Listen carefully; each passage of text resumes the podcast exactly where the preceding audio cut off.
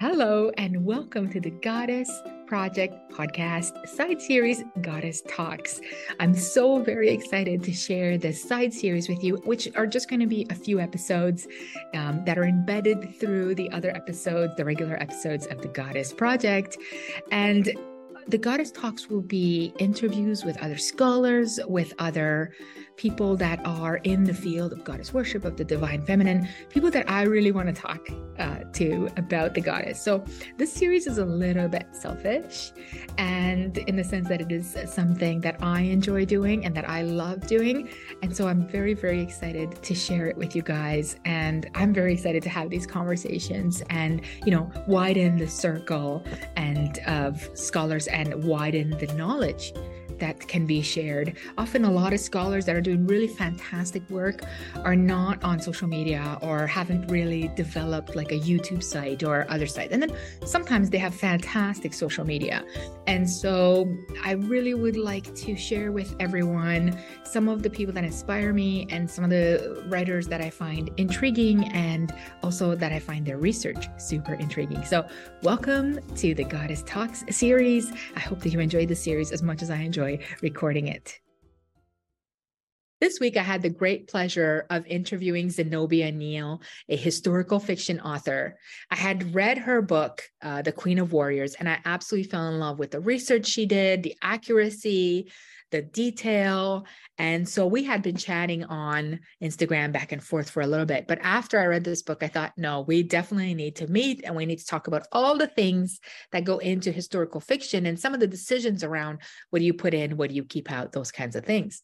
Um, and also the with the popularity of historical fiction, particularly around mythology, I thought that this would be a really great way to involve all of you um, into what does it take to write something? And and what are maybe some of the challenges and some of the rewards of writing uh, mythic retellings? So a little bit about zenobia neil zenobia neil was named after an ancient warrior queen who fought against the romans. She writes historical fiction and historical fantasy from underrepresented perspectives. Her debut novel psyche unbound won a publishing contract. Her second novel, The Jinni's Last Wish, takes place in the Imperial Ottoman harem and focuses on a eunuch, a mysterious Jewish woman, and a jinni. Her third novel, The Queen of Warriors, Alexandra of Sparta, Book One, my favorite, is about a Spartan woman warrior in search of redemption in the war torn remains of Alexander the Great's empire. Her newest novel, Ariadne Unraveled, a mythic retelling, is about the love story between Ariadne and Dionysus, which takes place in Bronze Age Crete, ah, my favorite, and surrounding Aegean islands. Zenobia lives in Los Angeles with her family. You can find her at zenobianeil.com. Her website will be in the interview. I really hope that all of you will enjoy this um, interview. We had a blast filming it. We talked about all the things, things we weren't even expecting to talk about. And so I really hope that you enjoy listening to it as much as we enjoyed recording it. Yay. Okay. So, hello. Oh, I didn't ask how to pronounce your name. Is it Zenobia? It is. Oh. What are the other choices? Uh, I thought more like Zenobia. Uh huh. No, actually, it's Zenobia. I was like Zenobia, but then I don't know. Some people might be like Zenobia, right? and I'm actually curious because your name is so wonderful and so rare. And uh, I thought, like, you know, did your mother have a premonition that you would write about, you know, the ancient world? Um, no, I don't I don't know if my mother had a premonition. My father chose my name mm-hmm. and um it was a surprise to my mother. Um a surprise. Super uh not great relationship there. Um so he he um surprised her by naming me Zenobia and gave me a few other uh, different unique names to go with it. so um, he actually named me Zenobia Euphronia um, after Euphronius, the vase painter. Um, it's so beautiful, though. The Louvre. Uh-huh. So um, yeah, so he he named he gave me those names, and um, it was not easy to have uh, weird names. The funny thing is, like, people were always asking me, "Were your parents hippies?" And I'm like, you know, they were like into the ancient world. I was gonna say, were they historians? That was my thing. they were both very interested in history. Nice. All kinds nice. of history. So yeah. Nice. And so, uh, did they call you Zen or Z? Uh, n- just different. I mean, a few, if you know, in high school there were a few different. uh You know how everybody gets nicknames in high school. Yes. Yeah. Yes. For me, it was always Car. You know, I hate my name, Carla. And I used to threaten my mother that I would change my name. I wanted something like Moon or Star. I wish my parents were hippie, you know. I right. Then they would sunlight or something, you know. Uh, but my mother liked Carla, and back home in Romania, it was an Italian name, and so mm-hmm. it was mm-hmm. interesting. Whatever, I don't know. But when I came here, everybody called me Car, uh, which is okay. But you know, it's Car. You know, right? it's that's a weird abbreviation. I mean, Zen Zen offers like yeah, a little, Zen. so then, actually, that's a good segue into your work. How did you get into ancient studies, and how did you decide that you're going to write uh, historical fiction? You know. Yeah, I had always been really into Greek mythology and the ancient world. Um, when I was little, my mom took me to my my parents got a divorce, but before they did, my father was like, "It's not me, it's the neighborhood. Let's go to Paris and everything will be fine." Um, and so they told me for my fourth birthday we were going to Paris, which, which really set me up for a you know life with unrealistic expectations of what you get for your birthday. so, How do you top that? So my, yeah, my mom took me to the Louvre all the time, and she would tell me like the stories in the paintings. So um, like and then at bedtime she would tell me the mythology greek mythology right. stories as right, well. right, so i just grew up with those stories. So i always was really drawn to it um, to to mythology and to the ancient world. And i grew up in a victorian house so i was always thinking about like how did people in the past live and what did they think about and what did they wear and how uncomfortable was it you know? I love that yeah so i always was really drawn to to the past and um i always really liked stories. Um i remember i remember the day that i realized that I was stuck in my body and that i couldn't become like a fairy princess or a firefighter or a pirate and like what a bummer that was. And so i think like being a writer is the closest thing i can get to that. Yeah and it's funny that you say that because i think it's the details too like you say like what does this feel like? Or what was this person wearing? Or and so i think that's the details. And in your stories that's my favorite part is the details. Um because it like it creates like a smelly texture uh tacit you know world for us right? And so i'm like yeah. And and like the way things feel and like like the way skin feels uh, and I mean, like, you know, if you're in a battle worn, like I'm thinking of your of the Queen of Warriors, but like I just read this part where uh they're like bathing her skin and they're putting all this oil on it and it's got this smell. And I'm like, this is so amazing. First of all, I would love to have a bath like that and a massage. Um, but you could smell it, you could be in the room, you know, it's it's really mm-hmm. beautifully written. Yeah. Yeah. Yeah. Okay. So let's talk then. So let's talk about uh, some of your favorite works um, Ariadne and Dionysus. Yeah. Maybe- so my my uh, most recent novel, Ariadne Unraveled, um, is uh, I've always been really drawn to Crete and Minoan culture. And so um, I wanted to write about Ariadne's story, but from a Minoan point of view, because I feel like a lot of the Greek myths that we see are from like an, an Athenian point of view. Agreed. Mm-hmm. And it's interesting when you find out that, you know, there are all these cultures there before the Greeks came and how those gods got incorporated and some of them got uh, demoted. they weren't part of the Olympian pantheon or changed. So I was really interested in seeing it more from a Minoan perspective than an Athenian perspective. Because um, yeah. the story of Theseus is always, you know, his story and Ariadne is kind of just a pawn or someone who doesn't have very much agency. So I wanted her to have more agency and also to um, have more of a chance to act. So instead of being princess who is, you know, besotted by this Athenian hunk, yeah. she's a high priestess who has a mind of her own. Um, and also there um your your podcast about ariadne and dionysus was really great to listen to um and there are so many different conflicting myths about them yes. and it was hard to um, interweave them but i wanted to tell a story that kind of touched base on on several different parts of them um, yes.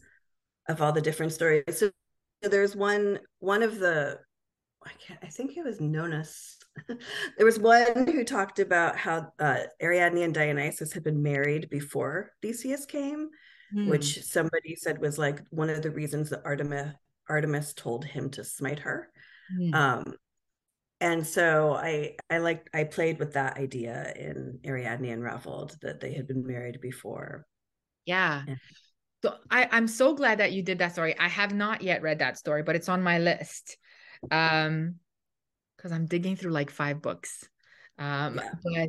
but um and sometimes i also savor some books for like particular activities like if i know i'm traveling somewhere i'll be mm. like i'm saving this book for that time um i did i did a, a recording with a scholar in minoan culture um her name is laura perry and what was really fascinating is like we can talk about ariadne and I love that we all talk about Ariadne because I really think it's time for her to come to light.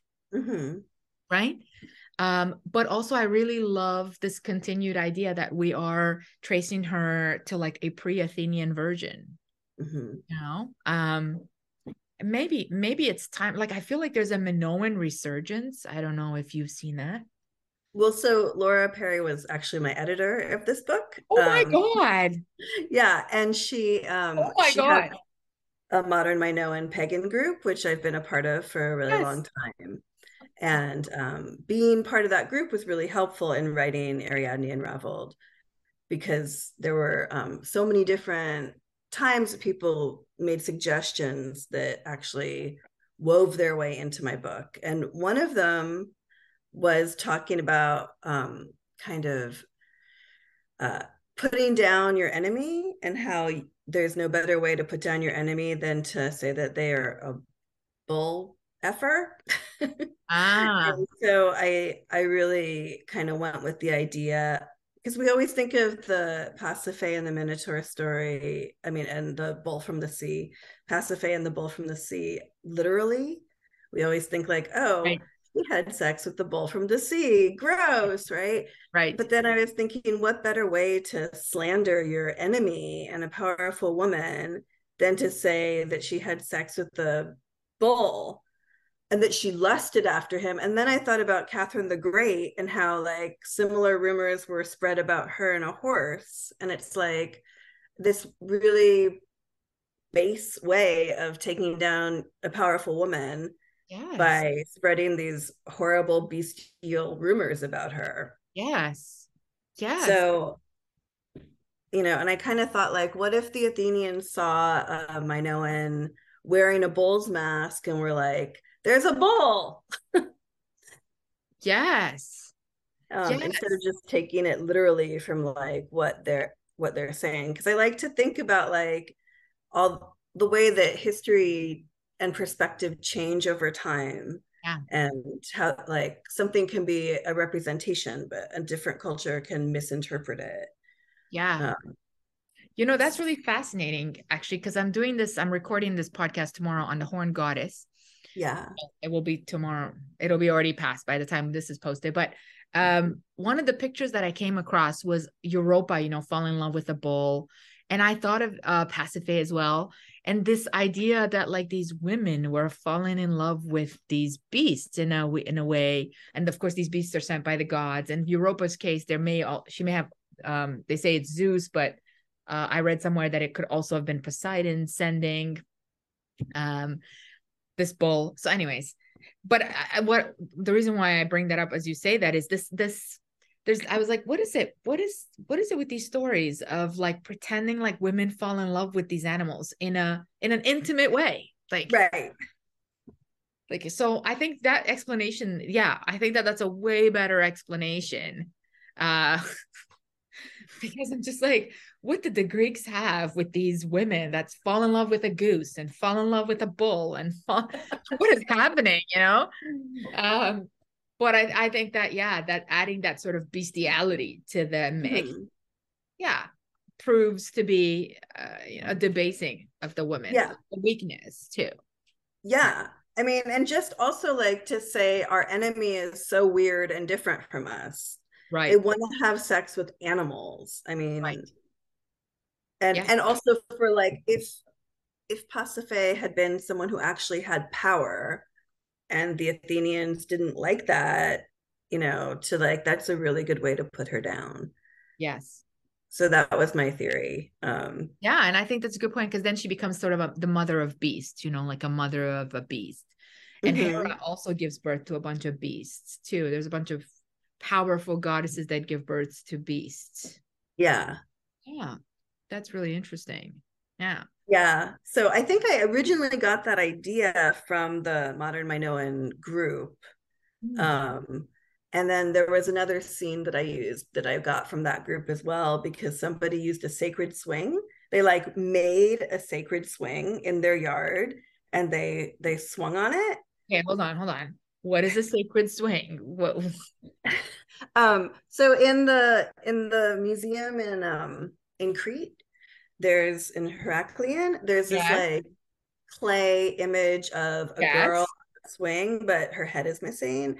And so there was this idea of like swinging to Epiphany as being in touch with the goddess.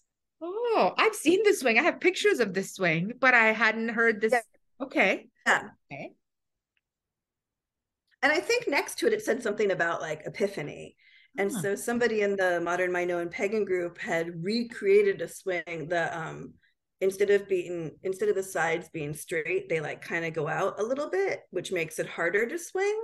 Okay. Um, and so I have a, a scene in Ariadne Unraveled where she's like swinging to try and get in touch with the goddess. Right, right, right. That's fascinating. Oh my God, I can't believe how many times I've seen that swing. And I'm sure I took a picture of that inscription, but um mm-hmm. but that would be so cool to have a swing in your backyard and you're swinging and and it is kind of fascinating because when you think about when you're a kid you're swinging and you're having a blast. Yeah. And, and also like pre airplane or any you know it's like the the the highest you can get or like the the most flying like thing you can do. Yeah. Um, yeah I love that. I love that. And so then how do you feel about Dionysus? Uh there's there's a lot of complexities to Dionysus, you know, because we know him as this complicated god. And yet, one of the things about the story of Ariadne and Dionysus is the monogamy, you know, in a way, like the well, the commitment to some degree, mm-hmm. right? And then he doesn't take another wife. Um, no, I mean my my my characters are um I, I don't know if I'd call them monogamous, but they're definitely okay. into okay. each other the most. They're primary partners. Um, okay. so that's exciting. um, another thing I really like about writing about the ancient world is that um, my character, a lot of my characters are sexually fluid because I feel like we put a lot of our modern ideas of sexuality on the ancients and they yeah. wouldn't have had, I don't think, this concept of like you're you're straight or you're gay. Like there it's one or the other. It's like you can be both. And you know first in some city states you were you know something at one point in your life and something different at a different point in your life.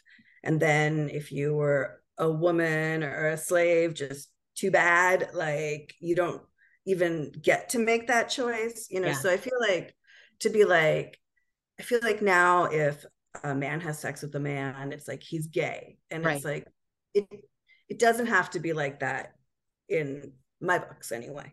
yeah, I agree. I agree 100%. I mean, they didn't even they didn't use that terminology. And to be honest, it's unclear that they had any terminology to really define those categories, so they probably didn't. Really. Yeah. Um so that's really cool. liberating to see it that way. Yeah. For me. And I mean, I'm I'm grateful that I feel like I live in a time where people in my immediate culture have a lot of freedom to um, choose what and who they want to be with, mm-hmm. um, what they are and who they want to be with, and that that isn't a fixed thing um, unless people want it to be. Right. But I know that throughout history and in many places in this modern world, that's not the case at all. You know. Yeah um so it's it's really liberating to be able to write about that and i feel like no like that dionysus is the most um sexually fluid and um you know there there are no restraints on who he is going to be um yeah. so yeah so i mean i i do love that he's really committed to ariadne but right. um i mean he he gets tempted, but he doesn't go with anybody else. I don't think in my book, but that doesn't mean you know, like they're like being married for them doesn't mean that you can't right. have somebody else. That's right. That's right. And so is it is it more difficult to write a character like Dionysus or easier?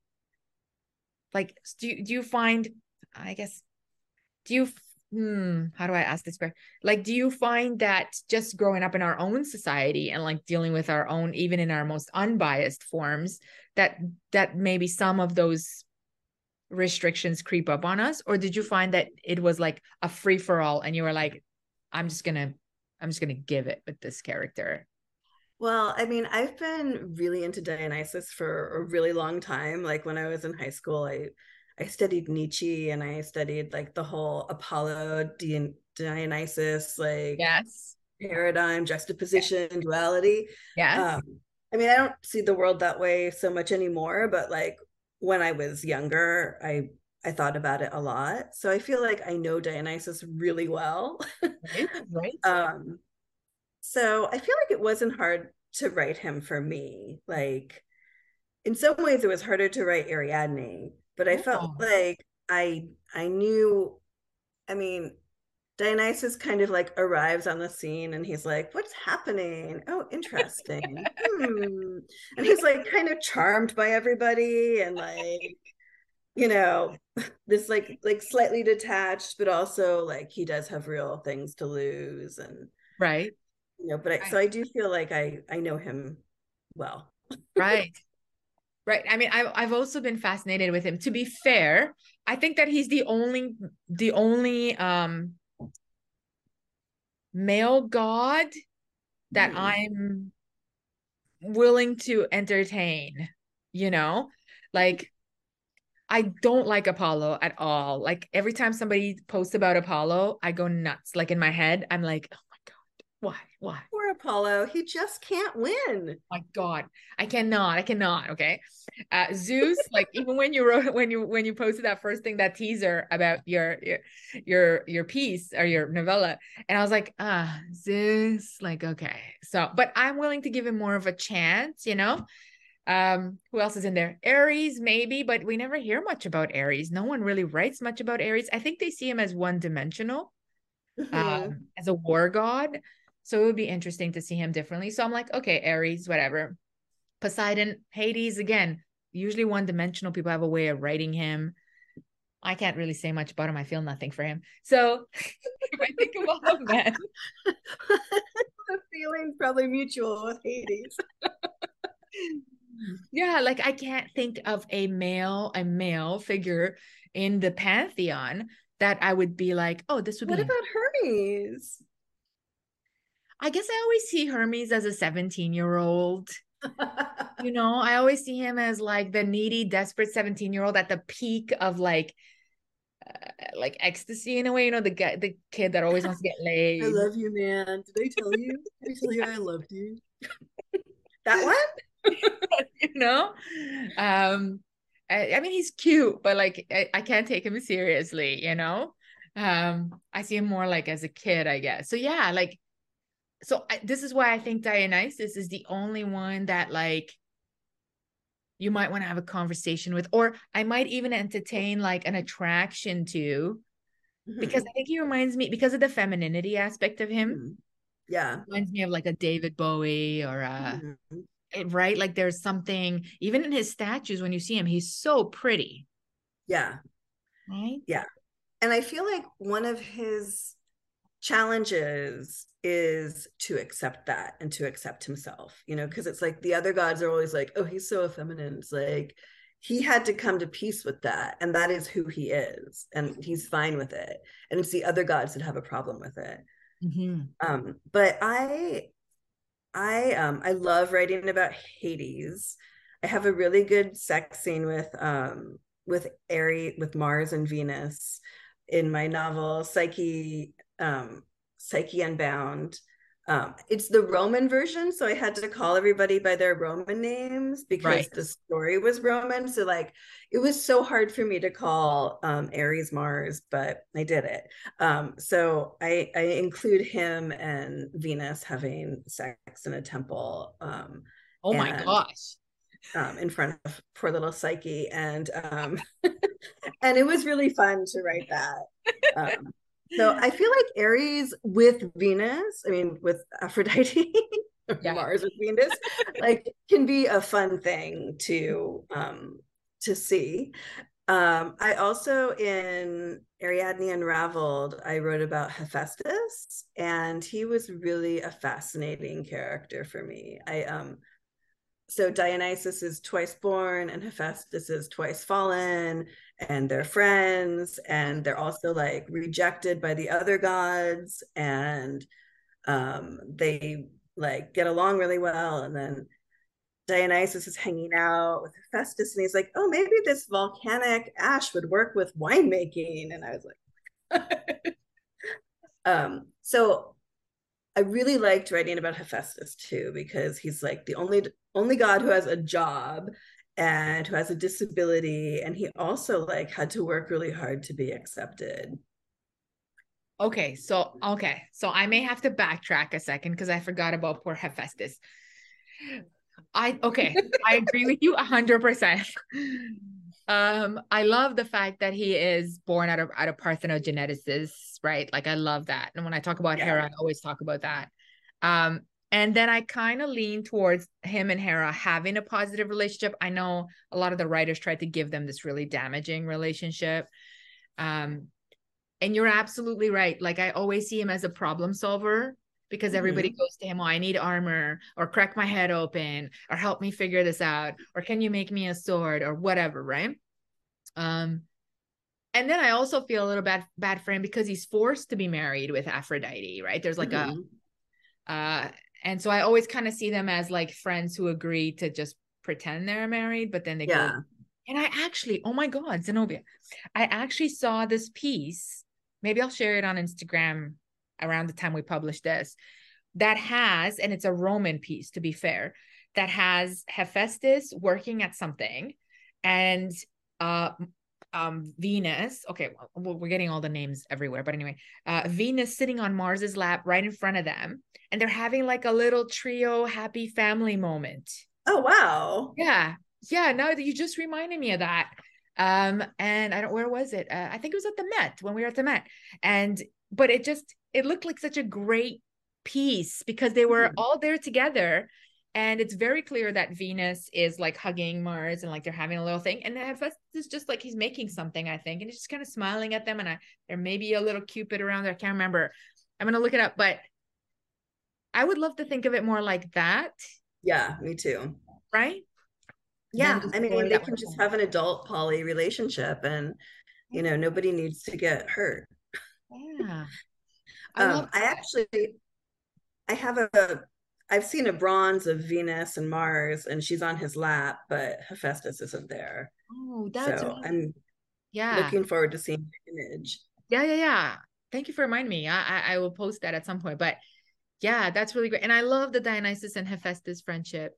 because you know Dionysus doesn't actually have a lot of friends like in the Mm-hmm. pantheon. Um, Mhm. I mean, I've seen him with Artemis quite a bit, right? Um, he's been worshipped in some places. They're they're together, but I don't know if I'd call them friends. Friends. Um, I don't think any of the gods really know what it is to be friends. True. And I think, except for Hestia, who's like, I'm to go hang out with the mortals because you guys suck. It's true. It's true. You're right. it's true, but I do think you're right. I think if if if Dionysus had a friend, it would be Hephaestus. I think it's the only one he could really bear compared to the other Mhm. doofuses. Well, I mean, they have so much in common with not really fitting in and not really being cared for or accepted for who they are or Mhm. being grudge they're grudgingly accepted for who they are. yeah, yeah, Um, yeah. I think it's really interesting that you can't stand Apollo, but you love Artemis. I do. Um, yes. And yeah. I swear to God, if there was a TV show, it would be called like Apollo Can't Win. It's just, it's so funny how like his whole thing is that like No, I nobody Like, wants him. no, I don't like him. So I so I see him as an unnecessary addition. Now I should say that I have a little brother. who I love, but perhaps he's an unnecessary addition too. Uh, I'm just kidding. But um I see him like as an unnecessary addition, like a later historical addition because she was on her own and she was so powerful. Mm, But I mean, he kills the the python a- at Delphi. Um, you know, he's always assaulting women. He's like the most unresponsive god. So I can't see I can't find a moment in which I I see him and I go, "Okay, well, maybe." No, I don't know why. And it's true like I sometimes look at Artemis and I go, "Deal with that." Like I don't like that's your thing, you know, or or people will have them together, you know, when you go visit places and it'll be like this is the temple of Artemis and Apollo, and I just ignore the Apollo altogether, and I'm like, this is the temple of Artemis, and you know, so funny. it's really funny. yeah. So, yeah, and then what he does to Cassandra, anyway, I can go on for like ever, um, not liking him, yeah. But I do see people who swoon over him sometimes, and I have to hold back because there are some pictures of him that are really lovely and really beautiful. Well, so- I mean, the idea of like him blessing you with like poetry or you know something. Um, but did it all start with um, what's his face? Hyacinth? What what started? What do you mean? Like all of his bad luck and all of his like inability to have a relationship with somebody who liked him. I don't know. Now that you say that, I I guess I've always taken for granted that he just can't seem to have a relationship with anyone. that- Right. So like, yeah. why why doesn't if he's so great, why doesn't nobody like him? Like he's the like women. the anti anti love like Yeah. Or even like want to hang out with if he's so beautiful and he's so amazing and he's so powerful, why do all these women try to escape him?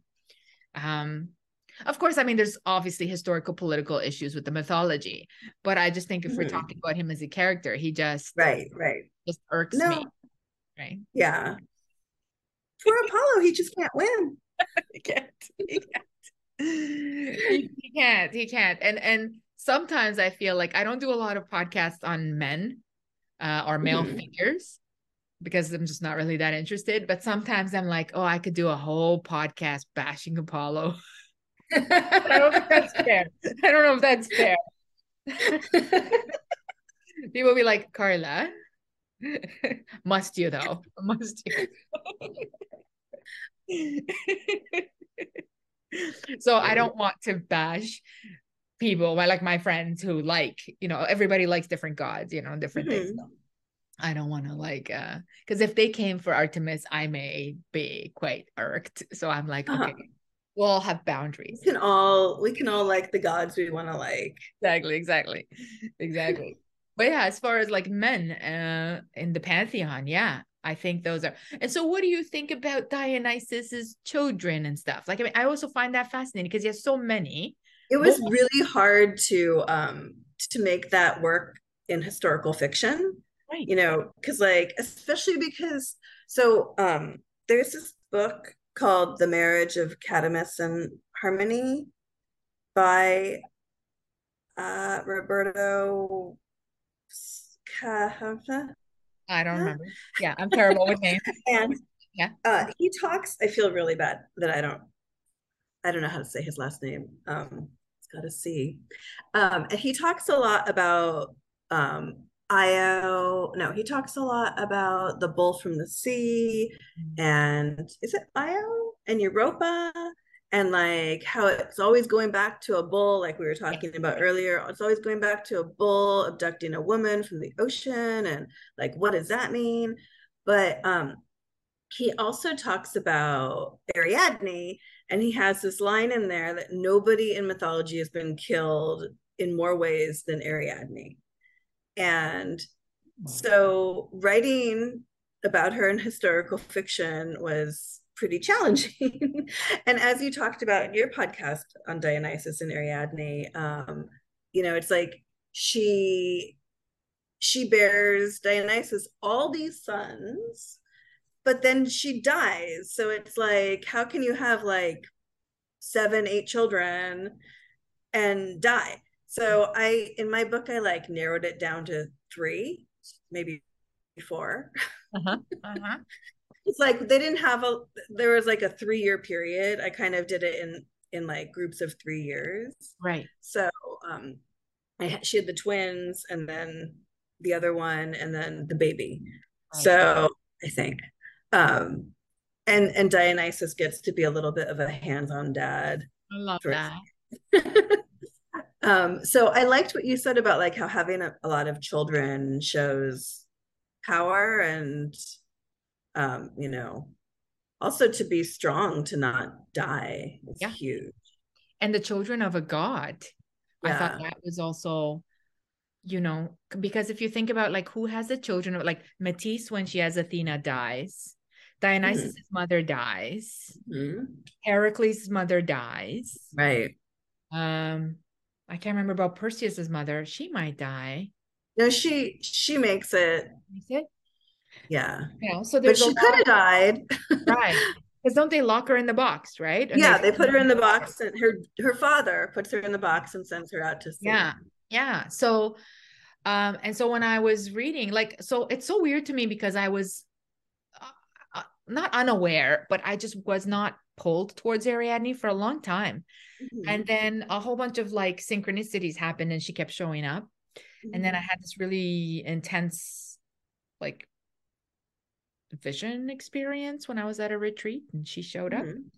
So um, then I kind of started thinking about her more and like I couldn't get her. And then of course I love Crete and I want to move to Crete and I want to build in Crete and Ariadne's all there. So then I thought I started looking for her more and more.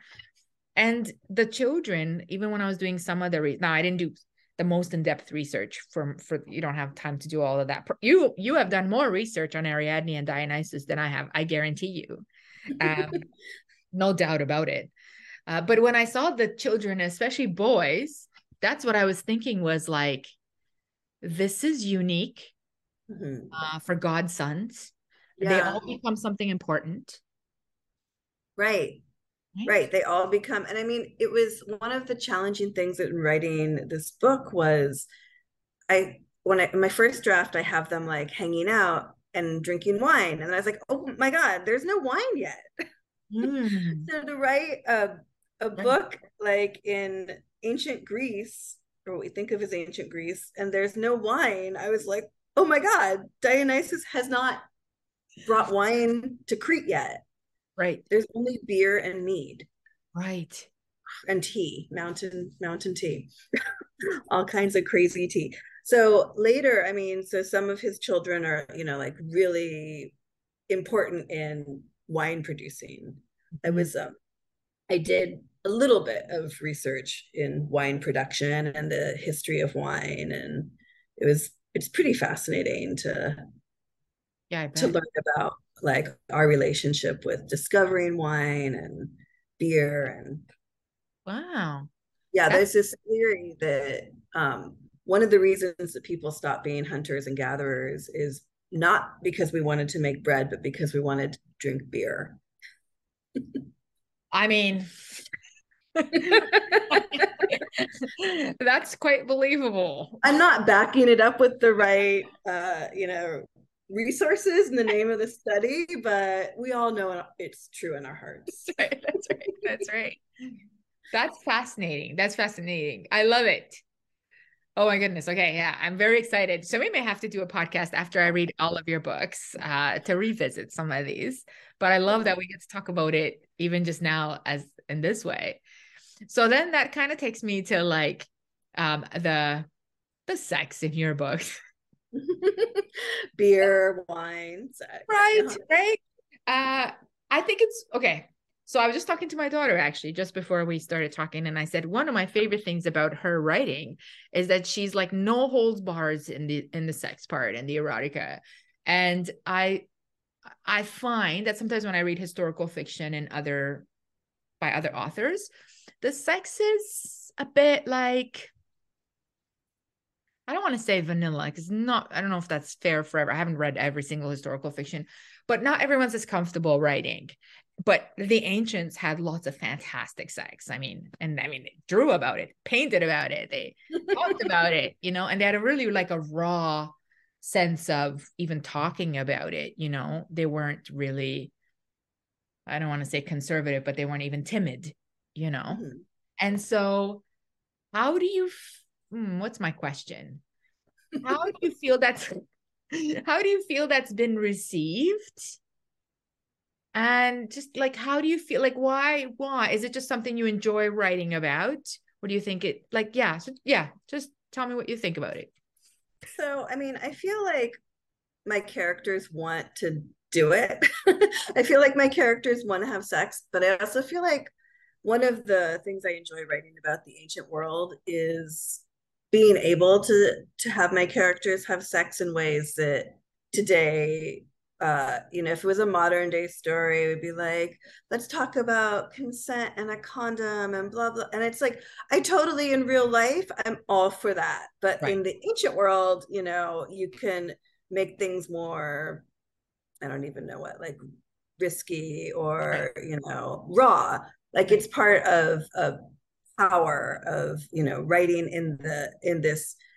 It's historical fiction, but there's an element of fantasy to it as well Mm-hmm. So um, I I just kind of jump in, and but and a lot of times it's like it's not like I sit down and I think.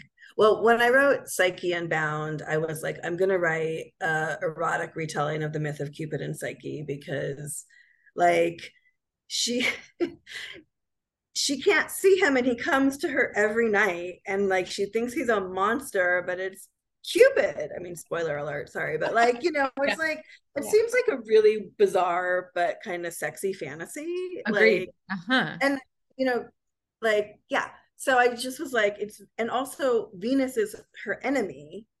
So that's kind of hot too. Yeah. so I had to include that.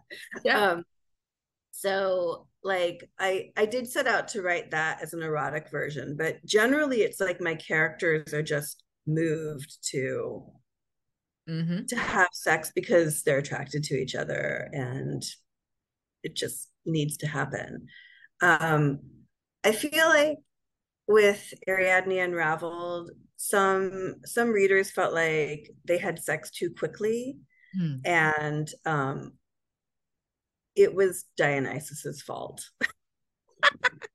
I was thinking that I'm like, I mean, how can you hold out?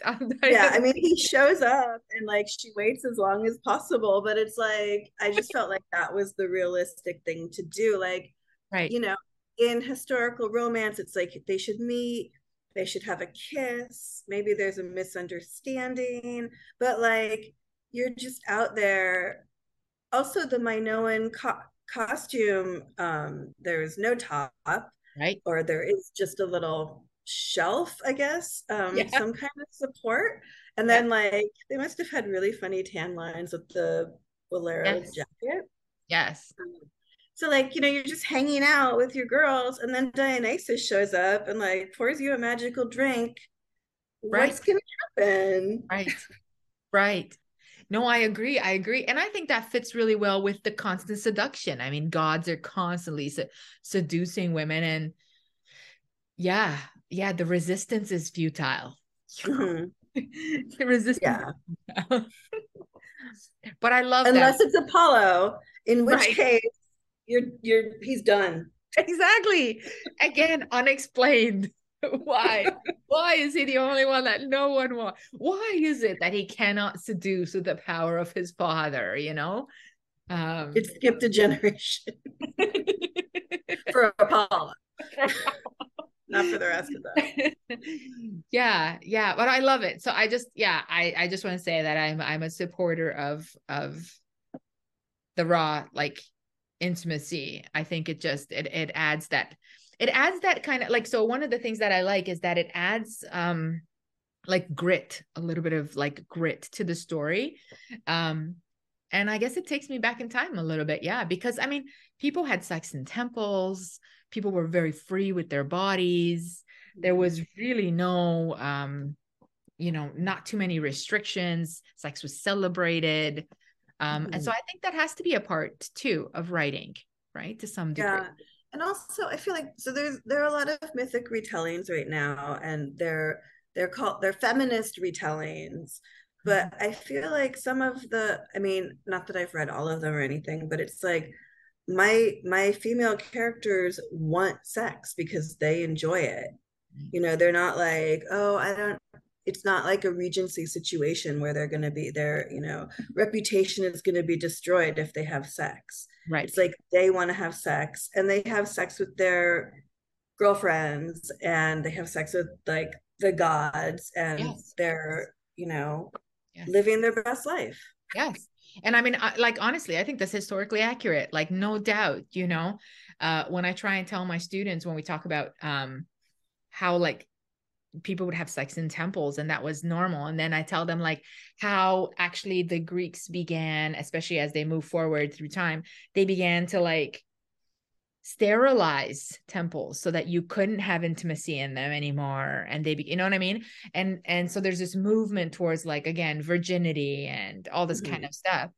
Uh, but that's a much later you know, it's a much later, again, political patriarchal movement to again like yeah. close off women and you know control bodies and control reproductive systems and all that stuff.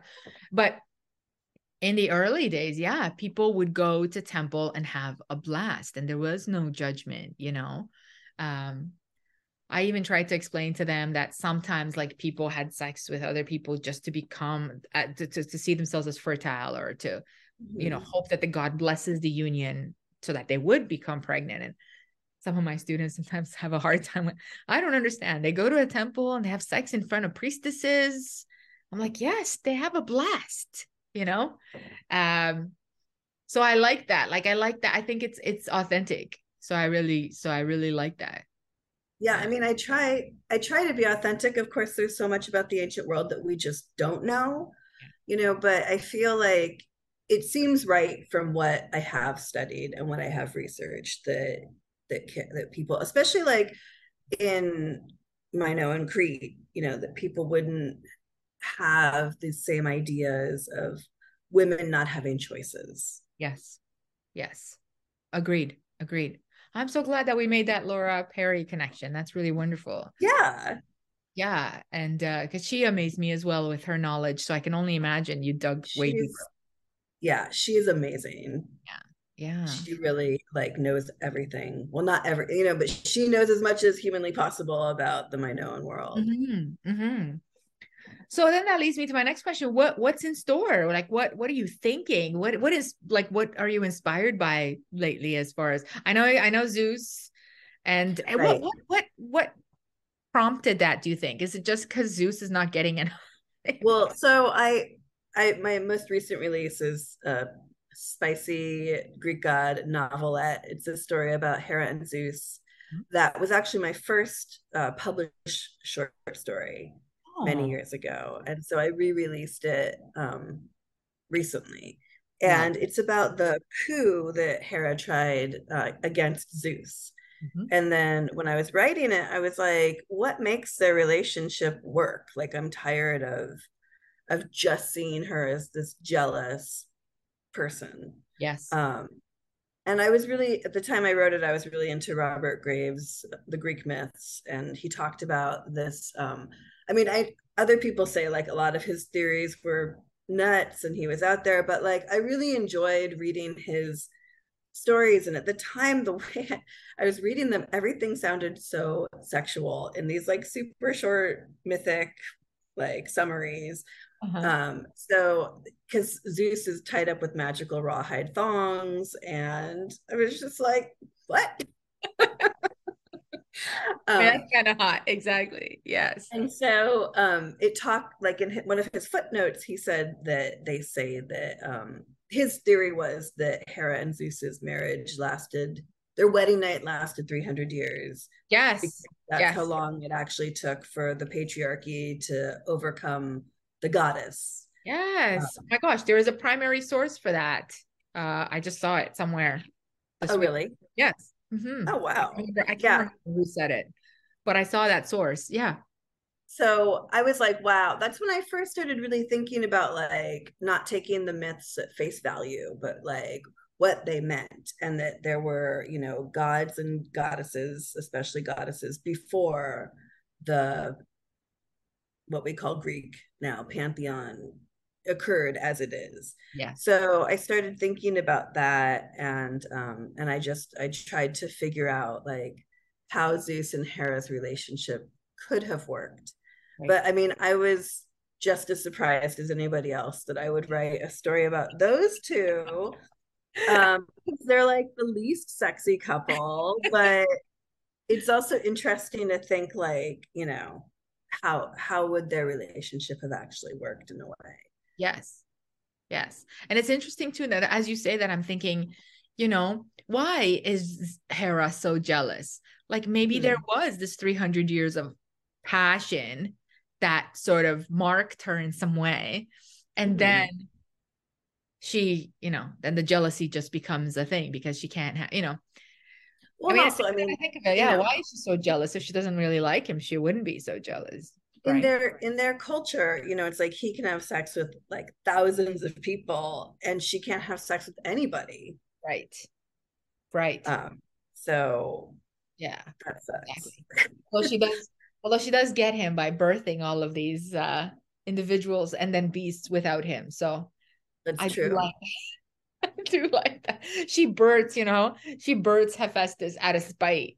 Uh, right. Which is like, all right, yes. Um, so then what do you think moving forward? Is there anyone that's inspiring you or calling to you?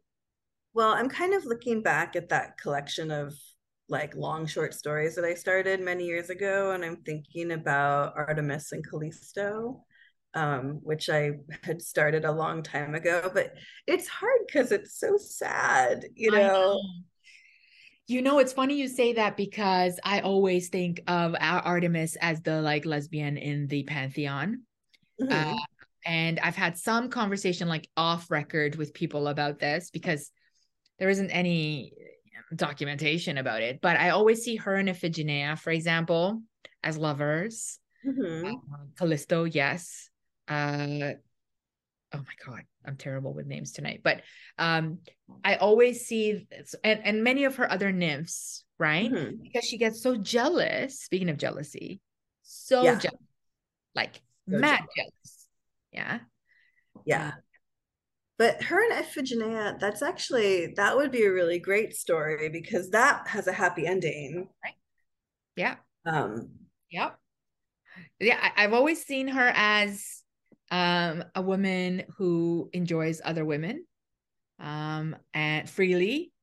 And uh, I just think that they didn't say it. You know what I'm saying? Like, oh they, yeah. I mean, I don't think they needed to. I mean, yeah. it's it's like, I mean, well, like the men didn't want to know about it, and the women knew.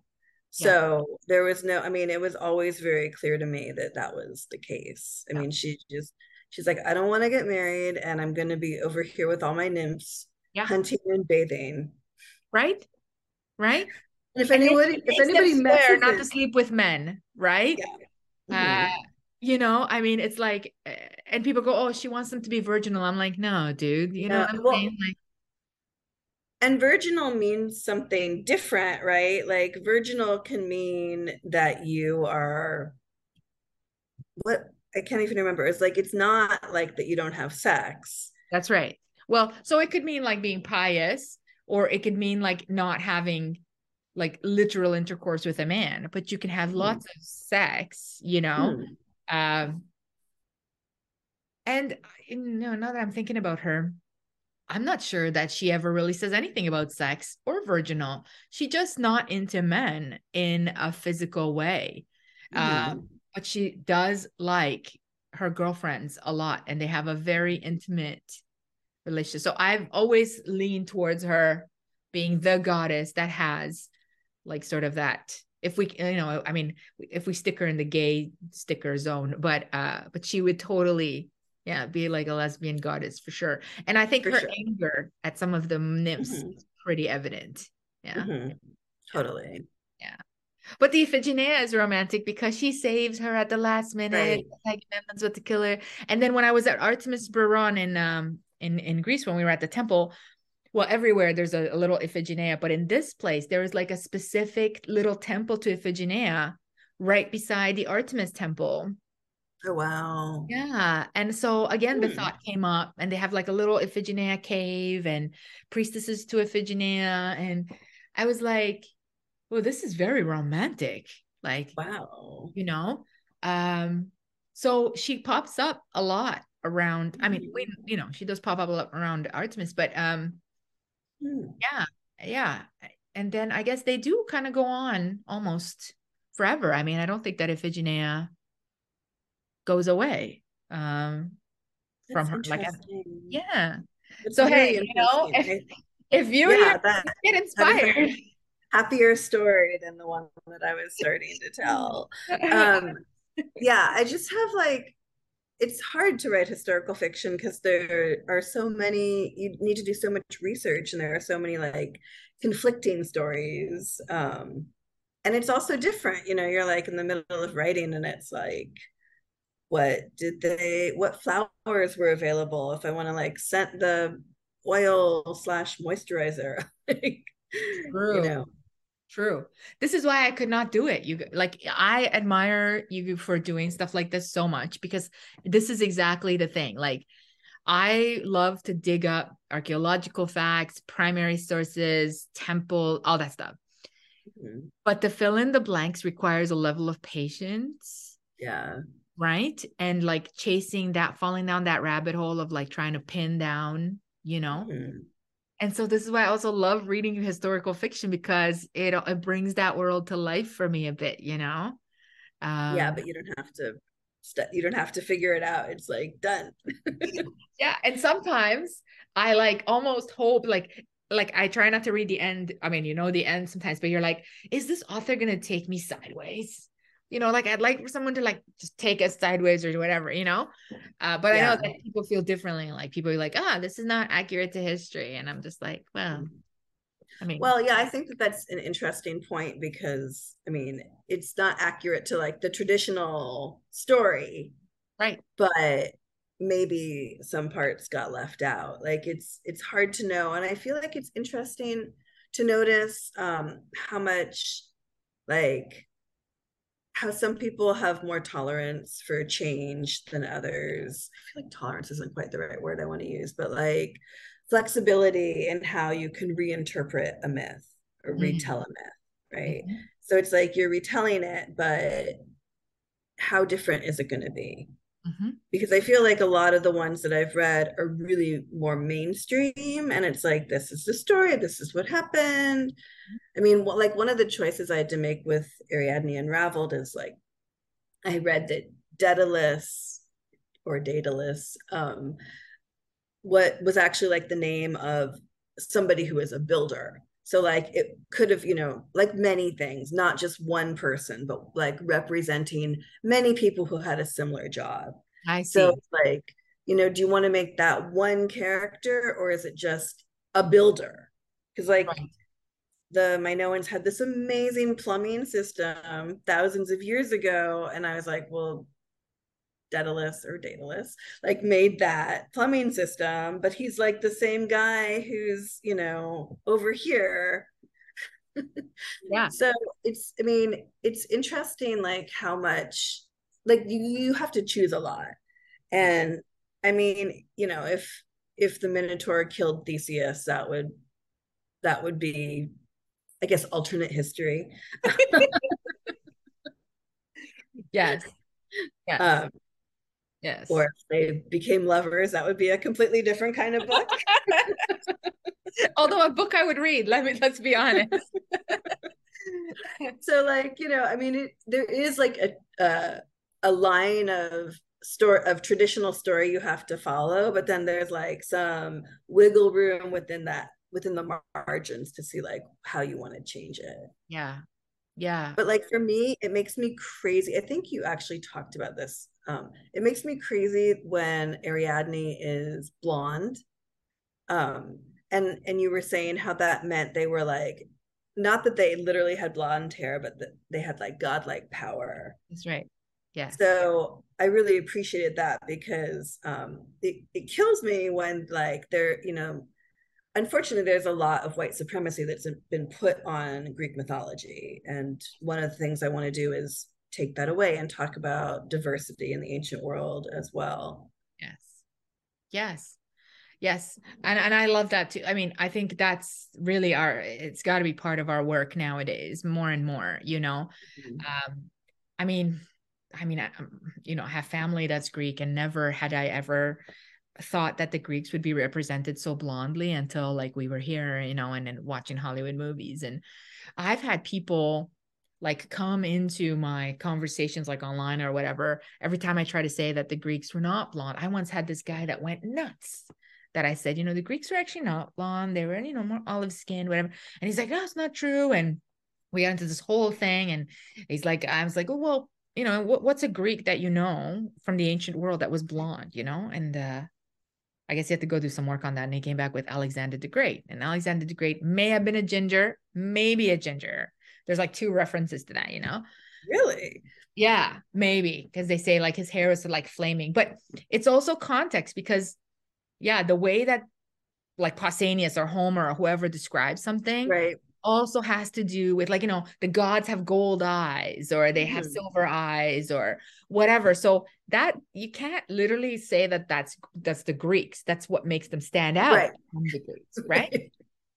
yeah uh, so yeah i too have sometimes i have sometimes a problem with uh i don't know what i see as a reality i mean just a fact but other right people- you just have to look like at you know i mean in I know that in Minoan art, like Egyptian, it was, you know, the women were painted in white and the men were painted in red. But I am I'm guessing that their skin was more red and their hair was black. Yeah. And yeah. that's how my characters look. Yeah. Which was um hard for me because I I am a ginger and I kept thinking like, oh, is she gonna get a sunburn? Because I would get a sunburn, but she didn't need to worry about it. I love that. yeah, especially some of those outfits. Right. I was really worried for her. um and her bare chest. And then I was like, oh no, she's got darker skin and she's fine. I love that. I love that. Oh my goodness. Uh, well, we're coming up on the hour.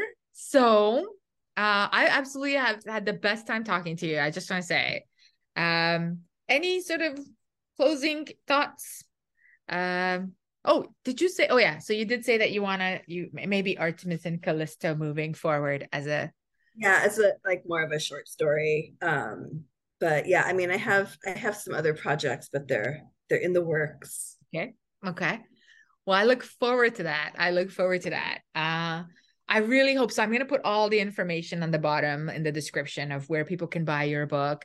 Um, and or your books on everywhere and then where they can um, check out your website and all of your mm-hmm. social medias and all that kind of stuff um, because i think that i really yeah i really think that you need more press because your work is amazing i definitely need more press i love it you know like i really yeah i think your work is fantastic and so i think i think that that's something that uh that needs to be shared you know? you. yeah yeah and so um and so i want to thank you for coming uh, thanks so much for having me. It was go away after i press stop. But thank you so much for coming um and being so candid and uh and having so much fun with me and and not being too angry about me not liking Apollo. I'm okay. He's not he's not my boy, but uh I like thinking that he and Dionysus could have a really good conversation. Mm.